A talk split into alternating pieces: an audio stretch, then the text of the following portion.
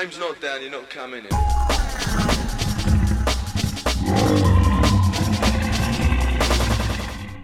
Hey there, just a quick message ahead of this episode to say we hope you like the rebrand, which includes a new website, roaruk.com. That's the URL. On there, you can listen to and watch all our previous content. You can get extra content. You can also buy our first ever ROAR merchandise and even sign up to become a ROAR member, which will keep us going and keep you at the heart of this exciting journey, earning perks in return. We need your support, so please do check us out at roaruk.com and remember to like, comment, and subscribe to everything we do on all our channels. And of course, make sure you tell all your pals. But most of all, enjoy this latest episode. Cheers. So here, still with Kenny Ken, we touched uh, in the last episode upon um, how the uh, the split in the scene and, and how it we we very very briefly touched upon it, Kenny. But it it, Yeah. it basically changed because it was dark and Goldie came along. I think you could say that's pretty fair Yeah. and developed Metalheadz and Mhm. tried to rebrand it, make it cool, bring those celebrities in that we heard you Mhm. talk about earlier, uh, and that sort of thing. And I mean, it, it really worked, didn't it? But how did you? What, you didn't thing, I mean, like it by the no, I sound of it. liked it. No, no, no, no, no. Don't get me wrong. I liked it. I liked it because, you know, them was the times when like people like Ed Rush and all them man, there was like, you know, the the the tunes that used to come, like Goldie, me and Goldie's, you know, we got on well. I've been around his house a couple of times when he used to go out with Kemistry. Used to go his little flat in Camden. You know what I mean? So you know, and I always used to get all the metalhead stuff. You know, all um uh test presses or whatever. You know, dub plates or whatever. So it wasn't like they was doing this thing and I wasn't a part of it. Yeah, I was a part of it, but a lot of the music I wasn't really feeling. You know what I mean? Because some of it was fire. You know what I mean? But a lot of tunes that I'd hear because I go Metalheadz and I'd hear a tune and I'd hear the tune kick down the place. You know what I mean? Like mm-hmm. smash down the place. But for me, I'm thinking, I'm not really feeling this tune. You know what I mean? Kind of thing. No disrespect to them because music is music. Because like you know, there's jungle music that you know that I see people smashing down the place with, and I also don't like it. I also no, I'm not feeling this tune. You know what I mean? Did but you- for me, there was more of that you feel it getting made. Did you feel out of place? No, I never felt out of place. It was just that there was more of that because what you got to remember as well is that Goldie was a big influence on drum and bass, right? In the early like 95, 96, them times there, you know, when he started Metalheadz. Metalheadz was a big influence. And metal and you know, they got a lot of following and everyone wanted to make that music. You know what I mean? Even some of the even some of the people making jungle music wanted to make that that style of music. You know what I mean? So the trouble with the scene is is when when a person comes out with a new style, everyone jumps on it, Hmm. and then the scene gets like, for instance, you've got Benny L nowadays, Serum and Benny L, and that everyone's jumping on that style. Everyone wants to make a foghorn tune, a tune, you know what I mean, and all that. You know what I mean? So, you know, back then it was the same thing. Metalheadz was brand new. Well, people follow trends, doesn't it? So, so you know, in Happy Hardcore, you had to, yeah. SMD one basically Yeah. was the launch pad for a whole lot of very similar ones. Then Toy Town, which we've uh, we've we, we interviewed Hixxy recently, and it's like that is a divisive tune. Some people love it. Some people it was like that's it for me. I'm gone. But everyone started making tunes like that. So it it it, it, it it's then trendy. you I got- suppose. But then you got to thank the see. This is where the, the promoters come in now, and the clubs come in, like AWOL and uh, um, Roast, uh, Thunder and Joy, um, Telepathy. These people kept jungle going. Hmm. They wanted to hear that raw ragga side of it. You know what I mean? Yeah. That's what they wanted. And these people, while Metalheadz was doing their thing, they was doing their thing. You know what I mean? But now it's kind of like it's kind of like gone like this and then come back in again now today to today you know what i mean it's come back in again now you know what i mean so you know i think i me personally my personal opinion on that split is that certain people never wanted to be associated with certain people that's the vibe i got right That- and i'm just speaking the truth that's the vibe that's the honest vibe i You, got but you've said in the past that in this interview that you've never fallen out with everybody. Nah, never. so you get on with people, but you saw that happening. You knew that was happening. because there's a lot of wanna- two-facedness Right. there's a lot of there's a lot of two-facedness as well you know what i mean and someone might someone who might be smiling in your face in the morning might be slagging you off in the evening you know what i mean so you know there was a lot of that as well You know, I know this because I've been told by certain people. I don't want to mention no names because, like, some Sure. things I was told in in um. Some people told me some things that only me and them talked about. You know what I mean?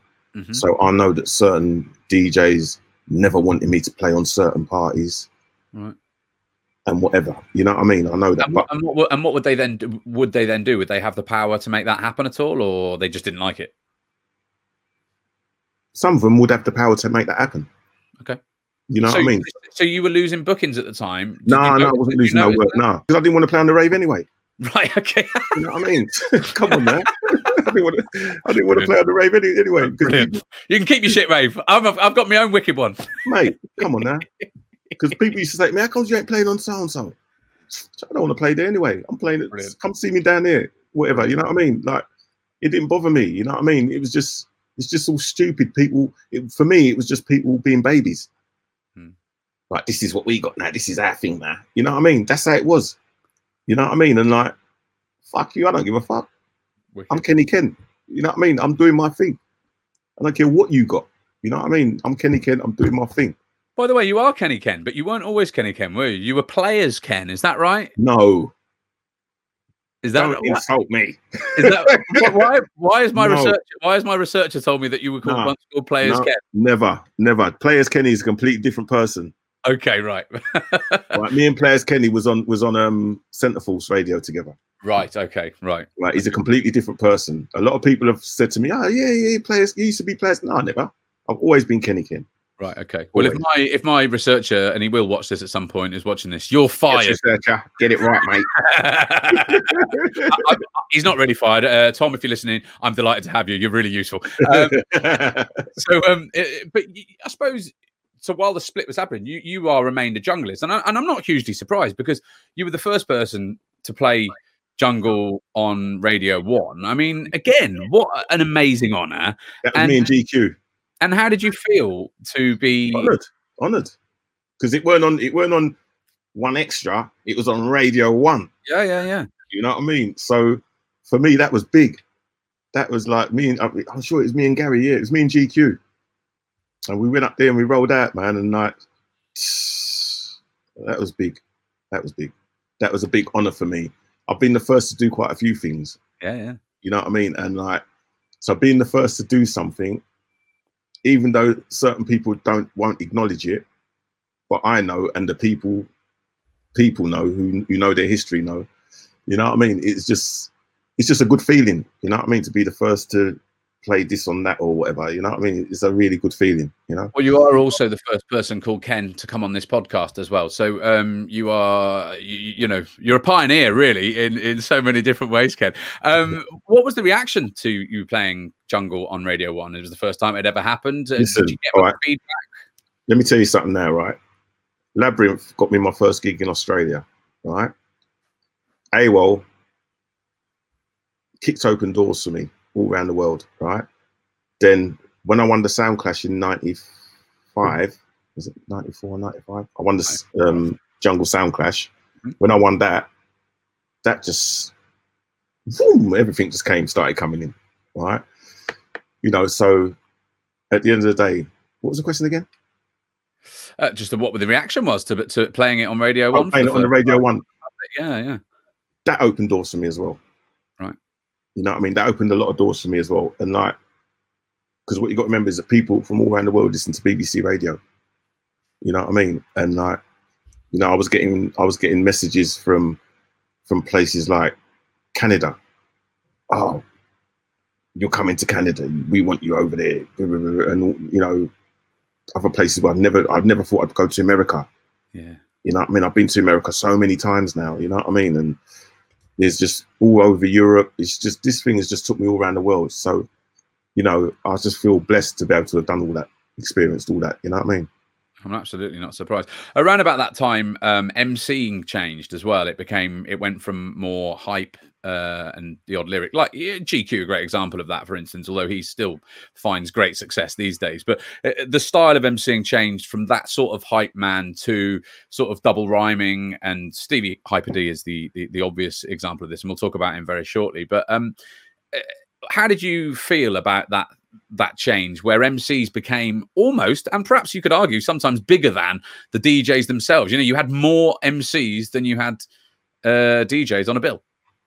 Well, DJs are all, um, MCs have always been an important part of the scene. You know what I mean? From from back in the day, you had Chalky White, and that was the first big MC that I knew was Chalky White. You know what I mean? And then you had the GQs, and well, you had GQ.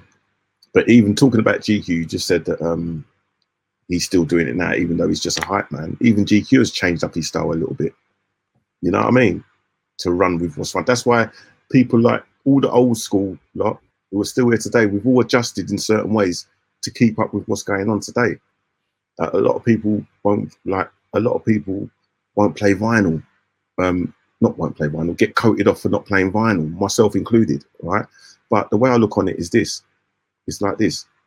If if if a new DJ comes on and plays on a set of CDJs, all right, which is easier to play on, right, and he's I want to be on the same level playing field.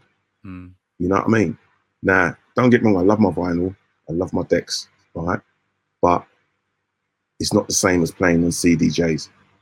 Level, you know, CDJs is more of a digital sound, the decks is more analog, right? But it's easier to mix on CDJs than it is on vinyl. Like we done a vinyl set a few months ago at, um, at Building Six by Canary Wharf by um, the O2 Arena. Right, played at a club in there, and it, they they said, Ken, we just want you to play strictly vinyl. Okay, no problem. This is only last year, sometime. No, not last year. It couldn't have been last year. It must have been the year before that. Right, and it was me, Swift, Nicky Blackmarket, Voltage, a couple of others, and I just went there and I played, and I played a good set. You know what I mean? So, but some of the things you can do on CDJs you can't do on vinyl. You know what I mean? I, look, there's this. Uh, I've never mixed vinyl, and I can't do it. And actually, it's a bit annoying because when you go around someone's house and they've got vinyl, you're like, oh, I'm basically watching again, am I? Exactly. So, like, which exactly. Is, which is annoying. Um, and actually, the thing is, there's always going to be those people who are traditionalists. But yeah, the, the, thing is, yeah, right, okay, cool, I get it. The sound is better on vinyl. It's got the crackle. It's got it's real. It's you know, I get it. Yeah. I understand all that stuff. It's Yeah. authentic. But I tell you what, I can do things like cue points that you can't do, and I can make this sound, uh, make this tune different in a way that you definitely can't on vinyl. And it's like, well, I'm just using the technology that's in front of me. I got into mixing five years ago. Why on earth would I do vinyl? It makes no sense. that's my point exactly. That's my point exactly. Why am I going to carry on playing vinyl when all this new equipment's around and all these new DJs are using it? I'm using it too. I'm a DJ. That's what I do. I'm going to use it as well. I'm not going to. I'm not going to carry on playing vinyl and get left behind. And Yeah. You know, I play my vinyl set, and then the DJ comes on and does busts up my head with, with some tricks and shit on on CDJs. You know what I mean? I want that too. I want to be on the same level playing field as them. You know what So, I mean? uh, and, and to continue, just uh, finally to, to in- this bit to talk about MCs because this is what we were sort of talking about. Yeah, MC I do yeah, want to. I do want to. That's fine. That's fine. Uh, But I do want to talk about Stevie Hyper D because he was the king of this new style, and of course, you know, tragically uh, passed away Yeah. way too early in his career. And um, what what what is it about him that was quite so special and unique that we all think of him in such a Stevie this- was special Stevie way? was special. He was special. He was special because he he he like you said, he was one of the first DJs to bring in that lyric instead of just being a hype man. He he brought in lyrics. I mean, people were doing it, but the way he brought it in was just a different class. You know what I mean? And like he was just he was just special, Stevie. You know, just the way his voice, the way he chatted, the way he smashed up the crowd. He could just turn the music on and start chatting, and the crowd would go mad. You know what I mean? That's how Stevie was. You know, so Stevie was a big, a big um part of the scene back then. He was a he was a big influence for a lot of other MCs as well. You know what I mean? And like you said, he, he just went too quick, man. Because the the the week when he died, because he was on my agency, my girlfriend, my wife at the time used to run an agency called Tom Promotions, and Stevie was on our agency, so we used to get enough work. So we was always in contact with Stevie. You know what I mean? And um, we got sent to um, Australia. We went to Australia, me and Stevie, and he said, "Oh, Ken, it's the first time I've been to Australia." You know, and, he, and we went to Singapore, and he was really enjoying it. You know what I mean? And then we came back, and I think two weeks later, we had to go to Canada together. So we went Canada, and then the next week he died. I couldn't believe it. It was just, whew, you know what I mean? It was just, uh, it was just a killer. I cried my eyes out when I heard that. You know, And what would you think he'd still have been rocking it today? Would he have been a GQ in that respect? he would have been smashing it. Yeah, definitely, definitely, definitely, hundred percent. He would have been smashing it because Stevie wasn't just an MC. He was he was the first MC that I actually see wanting to make tunes, hungry to make music as well. Mm, mm. You know what I mean? You never really heard of MCs doing that. I'm not saying they never been done before Stevie, but you know, you never I never heard of MCs doing that. You know what I mean? Maybe GQ might have had his, his a little phrase of his voice on a tune or whatever. You know what I mean? Like G, G um GQ, there was a tune called what Hype done called Roll the Beats. Roll the bass. and they used GQ's um, thing. But Stevie actually wanted to make music was that he was actually singing a song in his style, you know what I mean, on music, you know what I mean, and he was really into that, you know what I mean. So he wasn't just about the MC thing; he was in the whole thing, you know what I mean, together. Like it's we talk and like it, before we go to a gig, and he said to me, "Ken, what, uh, what are you going to start with first? And not very, not many MCs they didn't care. Not many MCs would ask you that, you know what I mean. And I'd say to him, Steve, I'm going to start with this tune first. All right, well, don't mix it till you get to that point then. You know what I mean? Things like that. That's how Stevie was. All right, all right, mate. I'm the DJ. It. No, but I've worked with him though. That's what you do. You work with the MC. Right, you know what I mean? Yeah, yeah, if the MC wants to work with me like that, I will work with him like that. Mm. You know what I mean? Because instead of like I might mix too early for him. You know what I mean? And he, he, says to me, um, like Ken, just let it play through the first half, the, the drop, then start your mix after. I say, cool, no worries. You know what I mean? And you know, whatever, whatever they want to do, it's good to work with the MC like that. Yeah. You know, I've, I've worked with GQ like that a few times as well. You know what I mean? You know, like how you gonna start? What you gonna, you know what I mean? And so they know they get a picture of how it's gonna go. You know what I mean? Because then it's not just about because I, me personally, I think when the DJ and the MC is working together, it's not about either one of you. It's about both of you. You know what I mean? That's how, for me anyway. That's how I work. You know what I mean? If I'm doing a thing with MC Moose, it's about me and Moose. He's doing his thing on the mic. I'm doing my thing on the decks.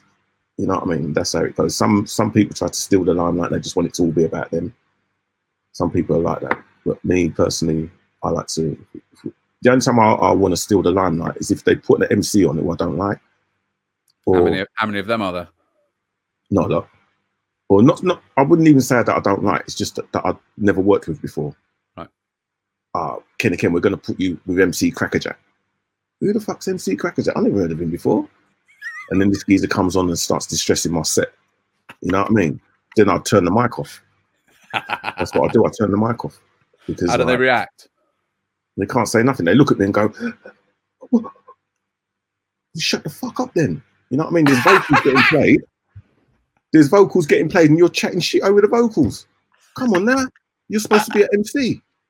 You know what I mean? That's what I say to them, and they get it. And uh, I, the few times I've done that to a few few MCs, they come up to me after and they said, "Man, Kenny, we're really sorry, man. I'm really sorry. I, I respect what you do, and I'm sorry about chatting over the vocals or whatever, or mashing up your set or whatever. You know what I mean? And they come up to you and they because they know you're not being a bitch. You're not doing it for because you don't like them. Because if he's if MC Crackerjack is a good MC, and he starts chatting on my set, and I think, oh, this this MC's all right. I'll just let him do his thing. You know what I mean? But if you start, if you just want to make it about you, then I'll make it about me, and I'll turn your mic off. You know what I mean? That's what you do. X amount of pressure. X amount of raw. So Kenny Ken here with me, Tom Latchem on ROAR the 90s Rave podcast. Kenny, you also set up a label. I mean, it's pretty much nothing you haven't done in the rave scene, to be honest. It's Yeah. called uh, it's called Mix and Blend. And uh, Yeah. when you know what your vision was for the label, and actually quite interestingly, I think, compared to some other labels, is that you seemed keen to give others a platform rather than Yeah. just flooding it with your own material. Is is that is that was that always an aim from the start? No, I'm gonna be I'm gonna be totally honest here. When I started Mix and Blend, right, I started Mix and Blend because everyone else had a label, so I wanted my label. That's the total honest truth, right? Fair enough. Um, I didn't start it because I wanted to start it. I started it because other people had the label, so Kenny Ken had to have his label too. You know what I mean? And yeah, I bought through like the G Squad, who are now um, Beat Merchants. I bought through um, I helped people out like DJ Stretch. He gave me music. I helped him out. I played it. First person to play his stuff. You know, um, DJ Mace. You know, I helped a few people out. But for me, it didn't matter. Excuse me. It didn't matter. Um, it didn't matter if you had a name or not. I wasn't listening to you. I was listening to the music. You know what I mean? And if the tune sounded good, I'll put it out. You know what I mean? If I liked it, I'll put it out. But I wasn't taking it seriously. I wasn't because I still was partying and you know and going out partying after after work. I'd say phone up my mates and say, "What? Where you where you like that?" You know what I mean? And I'd go meet them and whatever. So I wasn't them. I wasn't taking it seriously like I should have. You know what I mean? It's only like I think it's only later on as I stopped partying, stopped doing whatever I was doing, and just said, "Right, I'm still here. Kenny Ken's still here. Right, okay, let's go again." You know what I mean? And I took it as a second beginning. You know what I mean, kind of When, thing. when was that? When did you stop partying? And why? About two, about 2000 and in the clubs. I stopped in the clubs. It was about 2006. Why? 2000 because it wasn't good for people to see you like that. You know what I mean? See So, the so, was, so was that an age thing for you, or was it uh, a, a, a, a sort of the scene had changed so much you needed to change and be more? Yeah, yeah. It was more that. Yeah, yeah.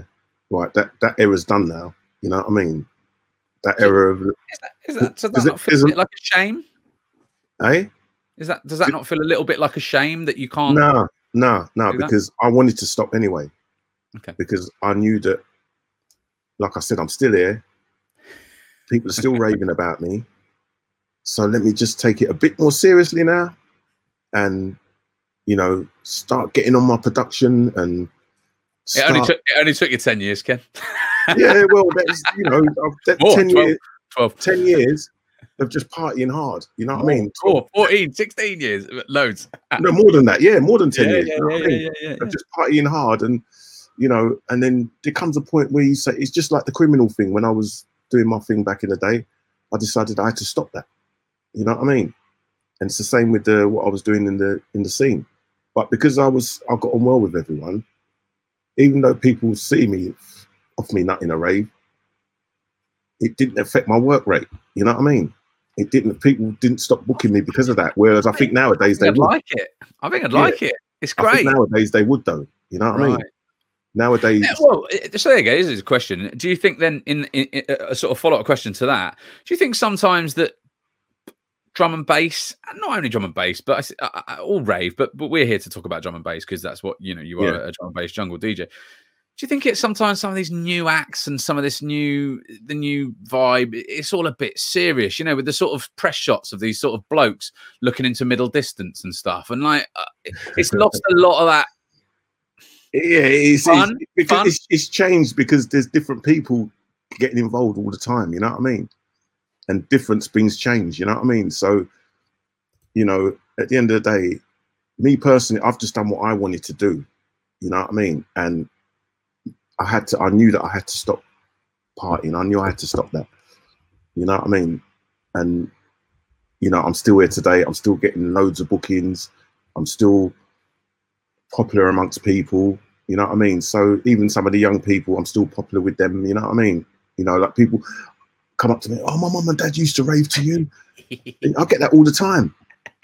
You know what I mean? And you know, like 25 year olds and How does 20 that year olds. feel? Good. Makes me feel really good because they're watching that. They, you know, their mum and dad have told them, yeah, you want to check out Kenny Ken. You know what I mean? And then they come and check me out, and they've liked it, and boom. So you've got a young following as well. You know what I mean? You know?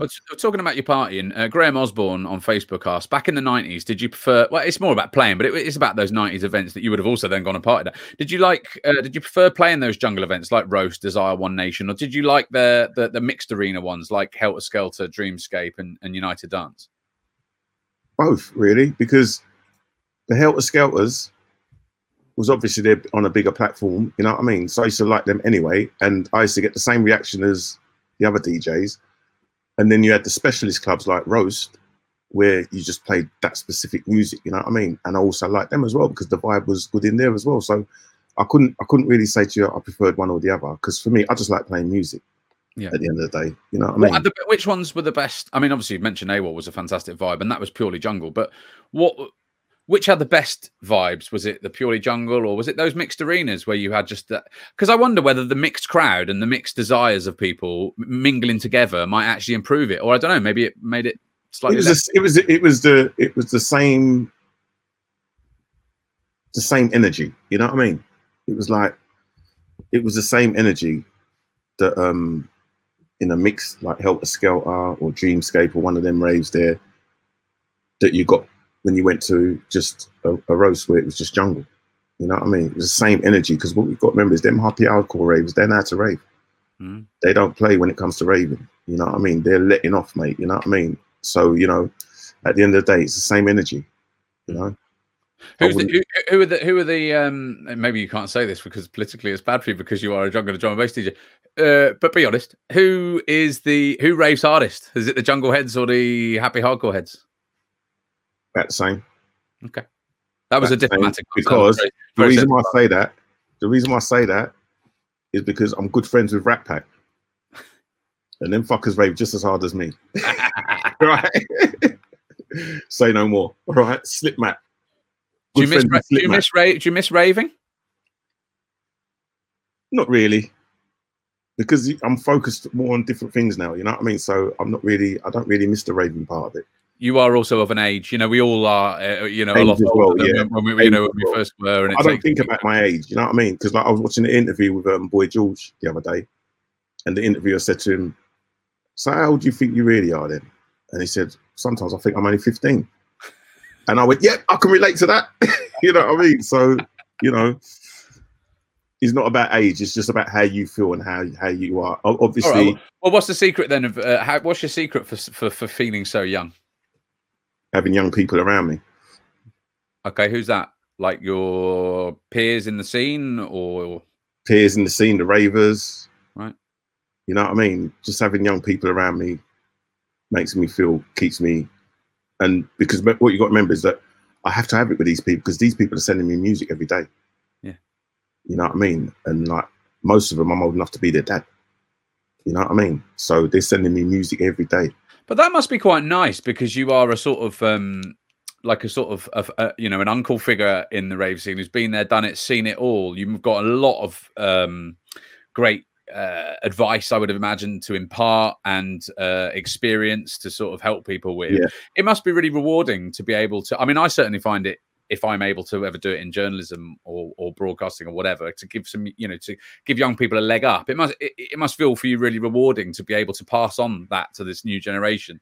Yeah, yeah. Well, some people do, you know, some people do want to know what it was like back then, and some people look at me for advice about their music, you know, and you know, like there's one guy who keeps on sending music, but his mix downs are so rubbish. The actual ideas he's got are good, but his mix downs are so rubbish, and when I tell him, he won't listen. Ah, you so really you don't listen. I won't play your music. Kenny Ken like you know, come on, what are you doing? Other people, but then you get a next guy who will take what you've said on board and then send you the same tune again. And you think that's better. You know what I mean? That's better.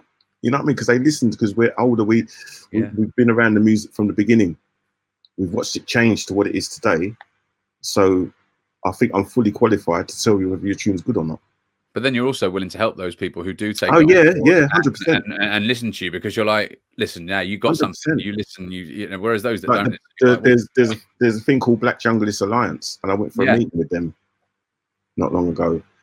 And at first, I was kind of against it because it made it look like it was just for black people. You know what I mean? And I kind of was against that. You know what I mean? But I actually went for a meeting with them, and some of the things they was doing, I wanted to get involved in. And one of the things was helping young kids come through, black and white right. or Asian or whatever. You know what I mean? No matter what color you are, if you if you if you want to get into this thing, and you've got the goods, you've got something to bring to the table, then I'll listen to your music and I'll tell you where you're going wrong or if it's good or if it ain't, or whatever. Well, tell I us about actually tell us about this Black Jungle Alliance because I've seen it on Twitter, but I, I don't necessarily know what it is, and a lot of our listeners won't have seen it at all. Well, what, what are they for? What are they trying to achieve? I think it was bought. I think it. Um, I think it was someone. The guy who started it had a grievance with one of the big record labels, one of the big drum and bass labels, and it was a thing like where um, I think he was a bit pissed off because they had the contract to remix certain reggae records, X amount, a number of reggae records, Mm. and but none of the remixes were black. So he was a bit pissed off at that. And then so he made a big post on Facebook about it. So we all read it and we just thought, oh, he's just pissed off at them because I've never heard this geezer before. Why why didn't you was you was in a position to come and ask Kenny Ken to remix one of them tunes? You never asked me. So now all of a sudden you're looking for my support with this Black Junglist Alliance thing. So at first I was against it, you know what I mean? But then Mm. certain people must have got into him and said to him, mate, you can't do that. You know what I mean? Because people can see that this has been born out of anger. You know what I mean? And people won't support you for, for that. People are not going to jump on you because who the label that he was against was was having a, the squabble with. That label looks after me. They give me enough work, so I'm not going to go up against them. You know what I mean? Over uh, over a grand um, a grand uh, employee who's got the ump. You know what I mean? So a lot of people. I even told him myself because one of the girls asked me to come and do a set for them. Said, Kim, would you beg me to come and play a set? So I said, all right, I'll come and play you a set uh, and you can record it and put it up on the thing, right? But before she had played that set, before I agreed to play that set, she explained to me what they was doing. Mm. And then on the strength of that, I said, all right, I'll come and do the set for you. When I went and played the set, I met the guy who had the grievance with them, and I just told him straight, mate, I was against this shit. You know what I mean? Because I know it was born out of anger. And he agreed with me, you know what I mean? He said, Yeah, Ken, you're right. It, it was born out of anger. And so we had a little chat. But the way they're going about things now is a bit better. It's so what is it that they're trying to achieve and do? but what they're trying to do, what they said they're trying to do, is the same thing you're doing for me, right? Is there's a lot of there's a lot of things out there, big things that haven't acknowledged me. Like a lot of DJs are getting awards every year for commitment to the scene and um you know like what they've done for the scene over the years and then you've got other like drum and bass arena they're doing things uh, but they're not mentioning people like myself. You know what I mean? And Black Junglist Alliance, they want to show the young kids coming through that yeah, Kenny Ken was a part of this thing as well. And Kenny Ken, like, you know, you might say, who's Kenny Ken? Next, we don't know Kenny Ken. We know Grooverider, and we know we know Mickey Finn, but we don't know Kenny Ken. And they want to make sure that I don't get left behind. You know what I mean? Why might you get left behind? Why are I people, don't why, know, aren't, because why aren't these- you in that, people- in that these people- conversation? they don't never because it's all that's what I said, it's all clicky. And I'm not in no click. I'm just me, Kenny Ken, you know what I mean? I'm not in no click. I've never been in no click, I'm not in it. Mm. You know what I mean? And like you said, people have meetings behind closed doors and what have you and all that. You know what I mean? I'm not in that. I'm just I just do me. You know what I mean? So if that means I have to get left out of whatever they're doing, so be it. I don't care. You know what I mean? But other people are annoyed about that. You know what I mean? They're annoyed that Kenny Ken's not getting this recognition. I mean, I've got recognition, obviously, but that he's not getting put in certain in the same bracket as certain other people. Does that upset you? Nah, no. Do you wish you were? Do you feel you were? You should be. I know I should be. You know what I mean? But it doesn't bother me because if that's the if that's how you want to run your thing, that's why I do things like this. Like you said to me at first, I wasn't I wasn't going to do this with you, but then when you said to me, "Oh, Ken, it's going to go in the British Library and things like that," that I thought, you know what, I need to get on that. You know what I mean? I need to do that. You know what I mean? Because then I know it's there forever. The fact that the, the um, well, I mean, I'm, we're honoured by the way that you have uh, given us your time. Thank you. Um, I mean, the fact that the Black Junglist Alliance even exists is kind of depressing because this was a scene that was created by multiculturalism, but let's be honest, a, a large number of black people Mhm. the fact that this this movement of junglist uh, alliance that they're trying to they're trying to sort of obviously you know bring the attention as you've said to black jungle and black jungle artists mm. and legends and you i imagine as well the fact that it even has to exist in 2021 Because what you got it's to quite, remember as it's, well, quite dam- it's quite damning about the current it's been dr- see over the years. thing. over the years, Tom, there's been a lot of politics in this thing, right? A lot, a lot of politics. You know what I mean? And you know, some people would say that, like for instance, Drum and Bass Arena done a done a history of drum drum and bass the other day, right? and a lot of people were saying they're just trying to whitewash it. Mhm. You know what I mean? Why weren't Kenny Ken in there? Why weren't so and so in there? Why weren't so and so in there? Why would You take know- that in there? And and they was trying to whitewash it. And some of the people that have been in there never wasn't even there from the beginning. Yeah. You know what I mean? So me, do your thing. I don't care. You know what I mean? But Do you, do you think so, so? So that was the accusation that you know they were trying that's to. that's the clicky part of it. Do you do you believe that this scene is that, that, that something is happening here where where the scene is being you know your phrase whitewashed? I wouldn't go that far as saying whitewashed, because if it was getting whitewashed, then I wouldn't do be getting. I wouldn't be getting what I'm getting out of it now. You know what I mean? I wouldn't be doing what I'm doing now. You know, but a lot of I've heard a lot of people say like, "Oh well, the white boys are making better music and what or what have you." You know what I mean? And things like that. You know, so the black people ain't really making good music. It's all it's, it's all about the white boys, and this is what I'm hearing. These are things that I hear. You know what I mean? And like, I just think whatever. you I mean, look back at history, guys. Like you know the this idea. is what I'm hearing. You know what I mean? I'm sure. I'm sure it is. But what I'm saying is, I'm talking to these people. Like, I mean, look back at fucking history, guys. You know, like this entire scene was created by a huge number of black people. You know, historically over time, black people have created incredibly quality. Oh, you've got a cat climbing behind you for anybody who's listening on the. Uh, Oh, the. Hello, cat. Um, he always does I don't know if you're going to do this like a, some sort of pirate now, where you're just basically going to have this uh, cat up on your shoulder. Um, uh, but yeah, I mean, about that. He always does that. that's fine. It's fine. But, but but but to get back to my point, you know, the history of a lot of music is is often the history of black music. You know, there Yeah. are you know, black people have been involved in music from you know yeah, centuries ago. The idea that all of a sudden black people aren't making good music in 2021, the white people are doing it is just mad.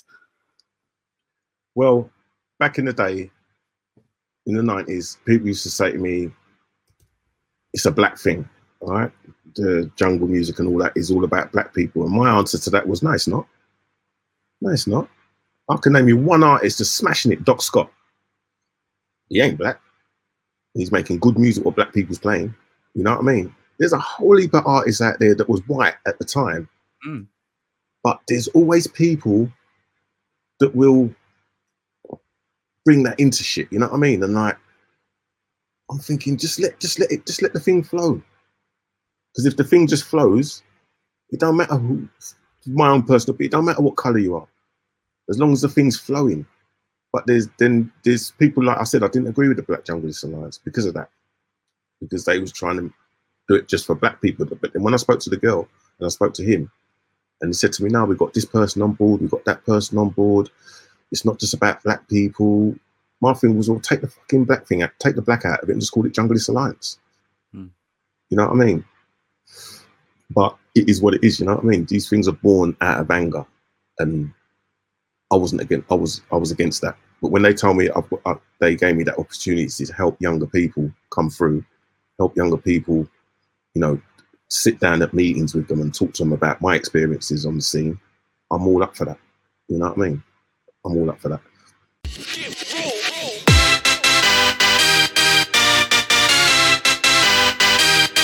We really hope you're enjoying yet another one of ROAR's in depth interviews about the rave scene, which we are proud to say are now all curated into the British Library Sound Archive.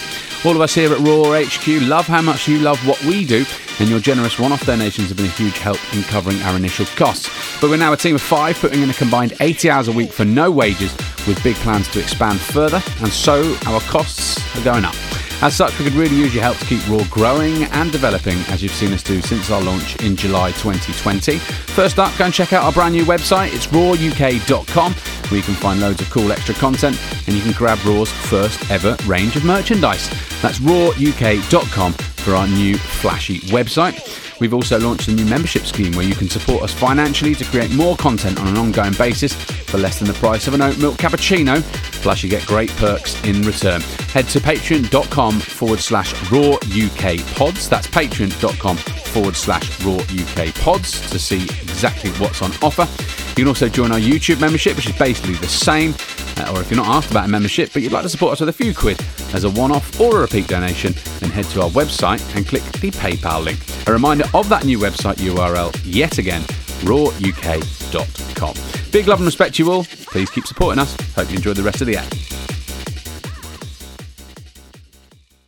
Friday, the 20th of August 2021, a new event, Return to Source, celebrating 90s rave, hardcore, jungle, happy hardcore, drum and bass, and techno, touches down at Suki 10C in Digbeth, Birmingham. We have Fusion South Coast legend DJ Druid, Quest and Fiber Optics DJ Fallout, the Uprising Northern legend that is DJ Paulo, and London Town's final trickster playing his first happy hardcore set in over 18 years. Tickets are priced at only £14. Just search Facebook and Eventbrite for Return to Source Rave. Right, let's wrap up what's been uh, an absolutely amazing interview with uh, by bringing us up to date into looking at now um, with Kenny Ken here that we're still joined by. Uh, Ken, you know, you're a junglist. You say it's all jungle, but you know there is this it's drum and bass. That's what people say it. But I mean, it's massive. Let's be honest. It is Yeah. absolutely massive, Yeah. and um, remarkably so, frankly, given where it started and and uh, and all that's happened along the way. Did you ever think it had the ability or potential to be quite so big? Oh yeah, hundred percent. Yeah, man. Yeah, of course. Yeah, the vibe I was the vibe I was getting from this music from all around the world. And remember, I'm just one DJ who's going all around the world. Then you've got all the other DJs who are doing what I'm doing, and they're spreading that love and vibe as well. So I knew it was going to be big. I knew it hundred percent because like it's been in too many countries for it not to be big. You know, it's just been it's just been in too many places for it not to be big. You And know? how do you, and how do you view the current drum and bass scene? Um, it's healthy. Lots of new talent coming through. Lots of really good music. Even I've got a few tunes coming out now on certain big labels. You know what I mean? So I'm happy about that. You know, and you know, um, I don't feel at my age. You think sometimes you think, oh, he- he's, he- he'd start he'd start backing off from it a bit, but nah, mate, I'm I'm 100 percent in it all the time. You know what I mean? Just sitting down in front of my computer, run, running Logic, trying to build beats, and I'm do you still love, do you love do you love producing? Because I know that Yeah, I, I love it. who, who, are sort of like it's a necessary evil and it's incredibly annoying. No, Uh, no, no. I, I enjoy it. I like because I've taught myself basically. I don't get I don't get certain people have. I mean, obviously, I've phoned people. How do I do this? And what do I do this? And I've spit in other studios and watched other. And why are you doing that? But I always ask questions. Why are you doing that? And then that sticks in my head. And then I develop my own style. You know what I mean? And then I come back home and I've got the setup at home, and then I start building beats. And it's took. It's like for the last five years, I've just concentrated on building music. All right. That's all I've concentrated for five years. All right. And it's only now that I'm starting to make tunes that people are listening to and people are playing Right. because I'm very self critical. So I might make a tune, but no one will hear it. Oh, really? Yeah. Yeah. I'm very, very, very self critical. You know what I mean? Like, Too self-critical? you could say, yeah. Yeah. Like, whereas I've played tunes to people and they said, why aren't you playing that? That's wicked. But for me, nah. Mm-mm. Nah. It ain't How, hit that how do spot you yet. know, how do you know what? Well, yeah. What is it that makes it hit the spot? How do you know? What is it? well, you just get a vibe with music, you know what I mean? And you just know, I just like, sometimes I could be listening to a tune, right? And then I'm like, yeah, man, this is a good tune. And just hear one little thing, and that's it, tune done. I'm, I'm, I don't like it anymore. like the, the, the riff. That's annoying. You might be listening to the riff, right? And then it'll go away a different way from how you expected it to go. And the way it's gone for you, that ain't that ain't good. So you should actually I'm not gonna I don't like that no more. You know what I mean? And that's to say how I am with my music. You know what I mean? I, I might do it and then listen to it and think, why did I put that there, man? That's got to come out now. So, and then I take it out and either leave it out or put something else in its place. You know what I mean? You know, it's just music is just a vibe, and like the music that I'm making now, I'm playing more of it out because I'm getting better at what I do. Yeah. You know what I mean? So And have you really used the last year? Because I know it, obviously it's been a tough time for all DJs. Oh, yeah, definitely. must- Yeah, well, you've been like last- been really smashing it over the last year in terms yeah, in the last year I've got I've got a tune I've got a tune called um Rhythm Up coming out on Beat Merchants album coming out on V Recordings. I've got a tune called um uh Give Me That Roller. That's on the Back to Jungle Volume 2 album coming out on Formation Records. I've got another tune called Done This that's coming out on with Rastemo on vocals. That's coming out on his new album called Frequency. And I've got a release on my own label, Mix and Blend, called Yes Sire. which is um, with MC Juice Man, all coming out, all, all out, or coming out. You know what I mean? So, you know, I'm really happy with the way things are going at the moment with my music, with the music part of it.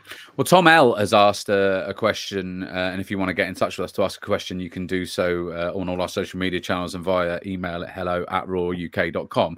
Um, has asked, are you going to digitally release Mix and Blend? Because uh, he says uh, that would be sick and he wants it. Digit mix and blend. Yeah. What the label? My label. Yeah, all your all your back catalogue. Oh, on digital. Yeah, he's like that needs to be on Bandcamp. Uh, people have asked me to do it, right? But like I said, where where it's where I haven't taken the label seriously in the beginning, a lot of the early stuff I can't find the DATs for it. I can only find the vinyl. You know what I mean? And sometimes Ah, that'll do it. mixing, you know, like record vi- uh, vinyl ripping is not really unless you're good at it. Yeah, Unless yeah. you're really really good at it. You know what I mean? Although probably quite a good source of money for uh, if you've not got any bookings at the moment. Uh, maybe I don't know. Maybe something to ponder. Um, I'm okay.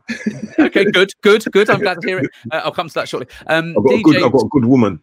Oh, very well done. Very well done. All right. That's a, a good get. a very Yeah. wise move. Maybe your Yeah. wisest move of all, accidentally. Yeah. yeah.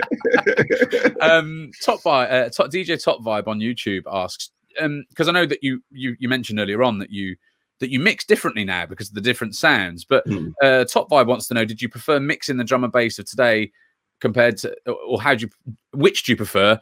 Uh, the, you know, the former jungle stuff with the chopping, or the more blending stuff that you do today with the current sounds. Which do you prefer? both.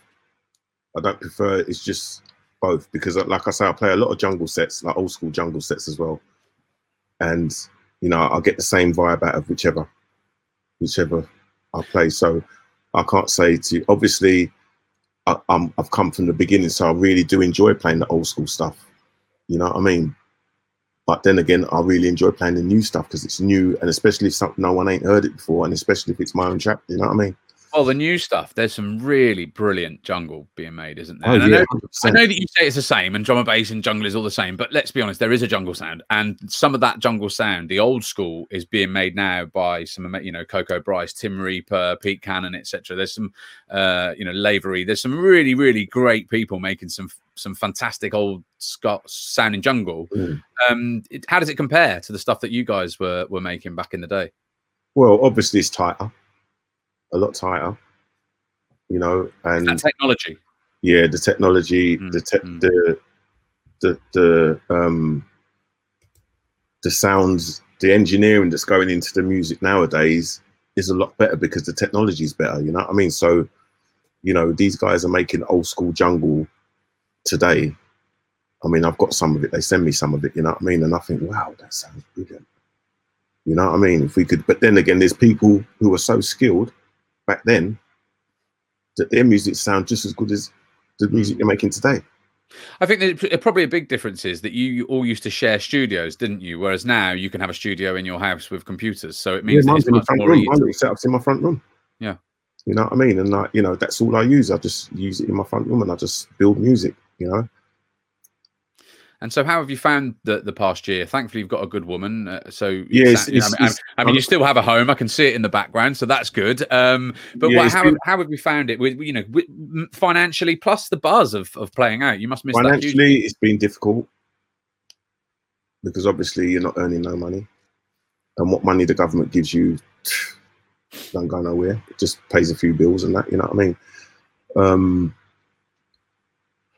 mentally, it's been a bit hard as well, I'm not to lie, because, you know, you're stuck indoors. You're used to going out of a weekend and you're just stuck indoors of a weekend, you know what I mean? And, you know, but you have to make good use out of it. And that's what I've done. I've made good use out of it. I've just, you know, took the time to learn my trade a bit better. You know what I mean? Learn about the not just making the music, but all the shit that goes on behind that. You know what I mean? And which I haven't done, never done. And now I'm finding out that I'm owed a whole heap of money. So, you know, it's all gravy. Uh, well, how did it feel for you as a performer who's made your career, uh, certainly since you left the London Underground, as a as a rave artist, as a musician, um, and then to hear the government coming out, Rishi Sunak, the, the chancellor, saying that people like yourself in the gig industry should retrain and, and find yourself another job in another industry. Yes, mate. By the way, if anyone's listening to this on audio, Ken's got the big middle finger up at the government. Big fuck you to the government. Yeah. Yeah. Yep.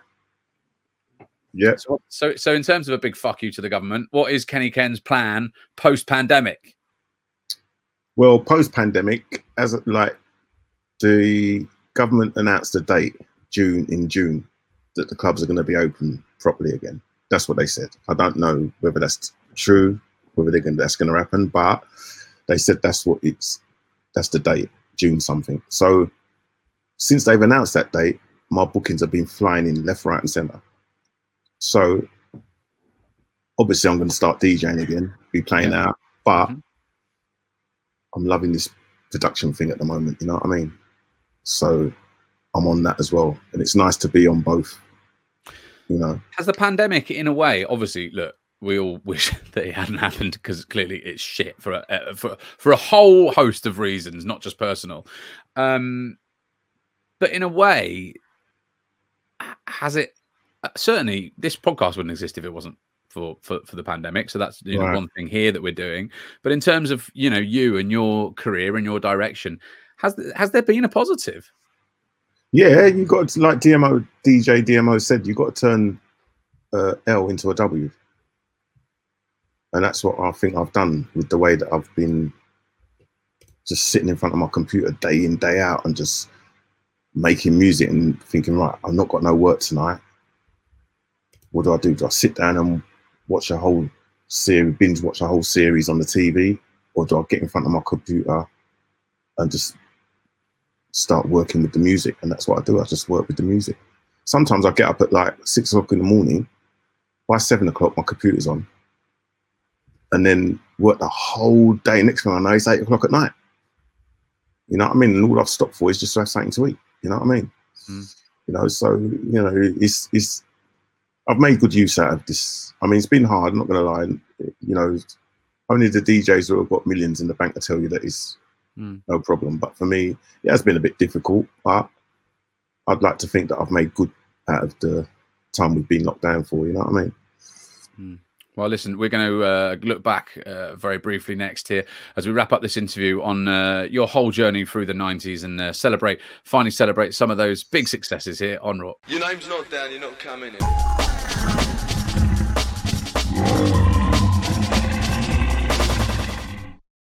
Kenny Ken, uh, let's wrap up this interview by looking back over the last uh, 30 odd years. You've done so much. You've, you've, you've, that's all right, mate. You've achieved so much. You've come so far. You've done, uh, you've had an amazing career. Is there a year in the 90s that was just stands out above the rest for you and why? Yeah, yeah. 90, 90 When I won the Sound Clash, that year there was electric fire. Well, the whole of the nineties was really, you know what I mean. But that year when I won the Sound Clash was, oof, that was like some next level for me anyway. It was like some next level. You know, Why? I think I, t- I think I think I took myself from one level to another level. You know what I mean? Hmm. And then I've always stayed at that level. You know, I've always been consistent in playing my music. You know what I mean? You know, I've never like. I mean, don't get me wrong. Sometimes you have a bad set. You know, happens to everyone. You know what I mean? You know, you might get there and the monitors might be rubbish, or one of the decks might be dodgy, or you might just go there with the wrong attitude. You know what I mean? And you know, you you bring that attitude to the party, and then it reflects on the way you play your music. You know what I mean? So, you know, but m- most of the time, ninety nine percent of the time, it's been good. You know what I mean? Um, we've asked this uh, quite a few uh, of a few people. You, you've met and played with pretty much everybody in the rave scene over the last three decades. Who's your best pal in the scene, and why? What qualities do they have that make them your best pal? My best pal on the scene has got to be MC Moose because um, we're the same age, you know. And back in the day, he had a problem with security, and I jumped in and helped him. So we're both having a barney with security. and uh, he um, from there we just clicked, you know what I mean? And like, I get on well with his family as well, his brothers and all that, you know what I mean? So, you know, and they call me the brother from another, you know what I mean? So I would say I would say Moose, but then again you got Randall, who I get on well with. You know, there's loads who I get on well with. You know, Mickey Finn, Jumping Jack Frost, DJ SS. Get on really well with him as well. You know what I mean? So there's quite a few people I get on well with. But the closest one who I who, if I want to talk to someone about a problem that's personal, I think I turn to Moose. You know what I mean? Okay. Um, Simon Paul got in touch via Facebook to ask uh, what I think is quite a good question. He said, Why were so many jungle DJs so difficult to book outside of the home counties in the M25? Uh, Was it purely financial? Um, and do you wish that perhaps you'd played more places and explored a bit more? I know that you did play up north. You know, you've played Vibealite, you've played uh, Quest. Mm. Although the reason the reason is you were banned from Wolverhampton, so we know that that was the Yeah. that, that Yeah. was the reason for that Yeah. one. But is there something in that what he's saying there? Nah, nah. For me, I've never, I never had that problem. I played all over. Whether they, you know, if the, if a if a guy, I mean, for some DJs it might have been a financial thing, but for me, it's um, if a if a promoter booked me from say Scotland or Manchester or somewhere, and he wanted, he offered me a certain price, and I'd either agree or not agree. And if I didn't agree, then he'd say, "Well, what do you want then?" Because if they really want you, they'll pay you what you want as long as you ain't taking the piss. You know what I mean? Yeah. And for me, I was happy with what I was getting, so I never had that problem about playing outside the M25. I've been playing up north for as long as I can remember. You know, What's the, what's the what's the difference between a northern crowd and a London crowd? same, just the same. It's just the same. You know what I mean? It's just the same. But you're in your hometown. Sometimes you think you have to play better because you're in your hometown. you know what I mean? But but at the end of the day, up north, I get shown the same amount of love. You know what I mean? So, you know, I've never I've never had that problem. You know, so, so some DJs do outprice themselves. I can get where that question came from. You know what I mean? Because the reason you don't hear certain DJs up, up north is because maybe they're outpricing themselves at the game. You know what I mean? And you know, if you love what you do, then you're going to come to some agreement with the with the promoter and say to them, "Well, all right, I want this. You only want to pay me that. Let's meet in the middle." You know what I mean? And more time it works. You know what I mean? So, you know, I've always been, I've never, I've always been flexible with my Well, prices. similarly, on, on on this, Damien Crow on Instagram asks, "Did you find that you had to play different styles of jungle and drum and bass depending on where you were playing in the world?" sometimes, yeah, yeah, sometimes, yeah. Like a lot of like, like when I when I play in Australia, they love that amen break.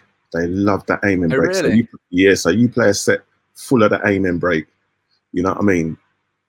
They love it. You know what I mean? So yeah, certain places you play different. Some some some places they just want you. They just oh, just come with the ragga stuff. You know what I mean? Other places want you to play, just do you. You know what I mean? You know, it all depends. Like the you, I always talk to, to to the promoter, especially abroad. I'll talk to the promoter Right, right. and I'll say to him like, "So would you want like before when they book you, they'll say like, we want Kenny Ken to play an old school set." Then my question to them will be, "What kind, what type of old school you want?" You know what I mean? Does that baffle some of them? Yeah. But I'll say to them, "What type of old school do you want?" Because I can bring this, I can bring that, I can bring that. You know what I mean? And then most of the promoters know what they're talking about, and they'll say to you, "Well, we want this." You know what I mean? I'll say, "All right, cool, got you." You know what I mean? Who are the who've been your favourite promoters to work for over the years? Oh, there's loads, but one of my favorites was JP from AWOL, obviously. Yeah. You know what I mean? And there's been loads, man. I love playing at Fabric. The people at Fabric treat me good. You know what I mean? Like you said, Vibealite, um, Dreamscape, Helter Skelter. Them Helter Skelter guys showed me so much love. You know what I mean? Um, the roast.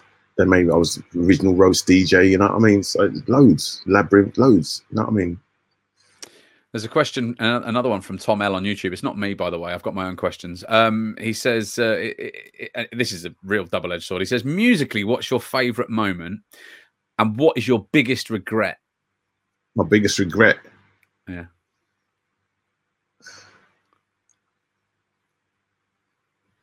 musically, my favorite, one of my best moments was when I made Every Man, a tune called Every Man. The things I do, I do it in a different way from you. and that and to play that out at AWOL and see it bust up the place and do damage. So that was a good place for me.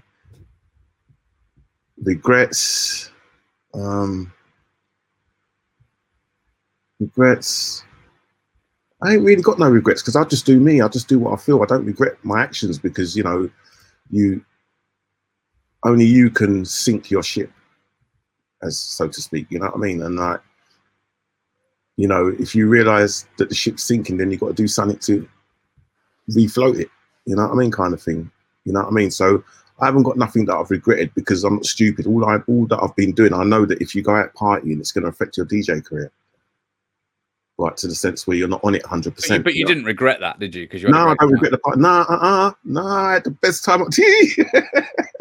Listen, we had some. Oh, mate, don't even. Talk, that could be a whole other podcast, mate. I like the sound of it. Well, let's scrap this one. Let's just do the one where you just got fucked up at rave. That sounds like a real good one. Um, and and um, a question here. We've got a few questions here, so we, we, we, we're going through them uh, towards the end. Um, Durple Hayes uh, on YouTube asks pretty tough question, but quite fun. What is your two favorite tracks to mix together of all time?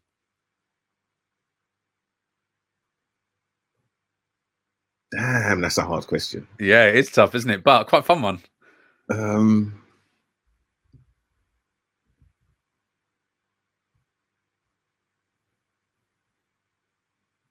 uh, well, I don't even know. You know, um, there's loads of mixes. Like, Do you Um, remember them in your mind? Like, so uh, uh, back in the day when you were getting new dubs all the time, you would have had to have. To the guy who asked me that question, that's a tough question, right? Yeah, and it is it's very hard to answer, right? That's because fine. That's fine. But when you're, uh, but when you're mixing. Back in the day when you were getting dubs, you would have had to have listened to the tunes and gone, well, that will go with that one and that will go with that one. Now you must know them right like the back of your hand because you've played them. no, but I'll be totally honest with you, Tom. When I play out, I never plan mixes. Do you not? No. No, I never plan mixes. No, uh-uh. I'm a But DJ. you must know man. what goes together. Like, because there I'm are tunes hard- that just don't go together. Oh yeah, obviously you, you're gonna you, you're gonna look in your box and that tune's gonna be playing. and You're gonna be going through the ne- going through the records. And you're gonna say, oh no, that one ain't gonna go with that. No, that will go with that. You know what I mean? And then you play it because as a DJ, you know that. You know what I mean? But to say what one of my f- favorite mixes, oh, that's tough, man. That's ooh, that's a tough, tough question to answer. Yeah, that's okay. We don't need to. Uh, we don't need to answer. it. Um, you've been a treat to have on ROAR, Kenny, um, and thank you very much. Uh, one final question: What advice would you give to young DJs and producers hoping to make a career for themselves in the jungle and drum and bass scenes once this country and pandemic goes away and the country re- Right. reopens again, or maybe even wanted to change careers like you did and become a producer and a DJ? What would you tell them? Well, one thing I've got to say, if you want to change your career and you want to be um, and you want to be a DJ, then you've got to go into it 100%, which is what I've done. I went into it 100%. I made sure I've done all what I'm supposed to do. And that's most probably why I'm here today. But if you want to, if you want to just be a DJ and a producer, then you've just got to be yourself. You know, don't really, don't really like just because certain man's making a sound and that sound is killing it, try and copy him. You know what I mean? Because remember, that's him. You're just going to sound like him. You know what I mean? Just be you. Just do you. Whoever you are, just do you. You know what I mean? Just that's what I'm doing now with my music. I'm just doing me. And I don't sound like nobody. I sound like Kenny Ken. Nicky Blackmarket called me the other day and said to me, Ken, that tune what you done for Demolition Man, man, that sounds just that's you, Ken. And then I done another tune and he said, that, yeah, you see, you've got that style, Yeah. Ken, that's you. You know what I mean? And I- What is that? What is that style? What is it? How do you Nicky describe it? described it as um as heavy breaks, rolling bass lines. You know what I mean? And Just how I like it, by the way, Ken. yeah, there's, there's there- I like my breaks a bit heavier than the norm. You know what I mean? Mm, That's just me.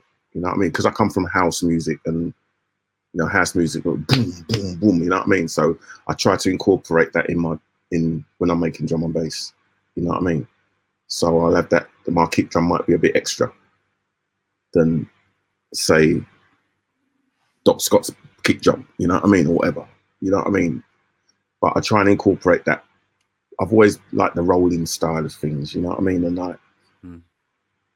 I love reggae music, so I like to have that weight in my music as well. You know what I mean? I can't, I can't like people send me stuff, and if it's too loud, I, I don't even listen to it. I just listen to the first eight bars of the drop, and I might say, "Ch- don't like that, boom, I'll throw it away. Mm. You know what I mean? But I like weight. I like a bit of weight in my music as well. So I'm incorporating in that in what I'm doing. And my only thing now is I just think that I have to be a bit more creative. I am creative, but I have to try and be a bit more creative, come up with some different ideas. And that's what I'm on at the moment, trying to be a bit more creative with what I do. You know? But there's so much scope, isn't there? And this is why I think that Exactly. there's so, there's so many young jungle artists doing great stuff because that music progressed so quickly that actually Yeah. there's huge uh, areas unexplored inside that sort of sound. Exactly, that's right. That's right. And what you got to remember as well is like when I was talking to Shy FX like years ago, and Shy even Shy said to me, Ken, there's no rules in this thing. There's no rules. You know what I mean? Because even Shy, he's original, he comes with some original stuff, you know what I mean? Like when he made Bambaataa.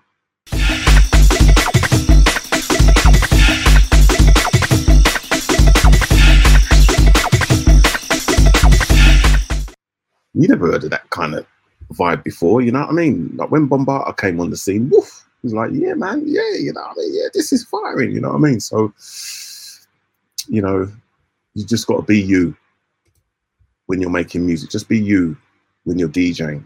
Don't try and be like me. Try and be like yourself. Play your music how you want to play it. Although, if you are going to copy anybody, then you could do a lot worse than copying Kenny Ken. Kenny, it's uh, it- it's been a joy, a pleasure, and I uh, we thank you so much for your time, and Yeah. we're delighted and excited to.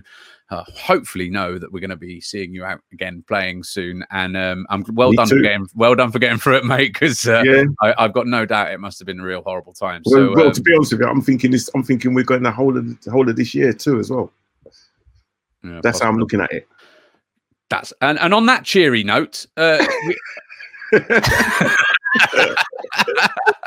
we're going to end what's been a rather cheery interview with a, a rather down- downward note. But there you go. Hey, listen, mate. Thank you so much for your time, and uh, and you know we, we'll we'll we'll hopefully we'll have you on ex- again at some point because yeah, definitely, it's really definitely. fun, man.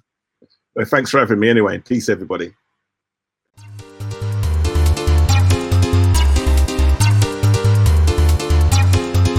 Well, that's it for another episode of ROAR. And if you like what you've heard, we'd love you to get involved. All of us here at ROAR HQ buzz hard off how much you, the ROAR crew, enjoy our work, and your generous cash donations have been a huge help since our launch. But we're now a team of five, putting in combined 80 hours a week for no wages. We've got loads of plans to go further, expand our team, and offer. But that does mean that our costs are also increasing. So we could really use your help to keep ROAR growing and developing as you've done since we started.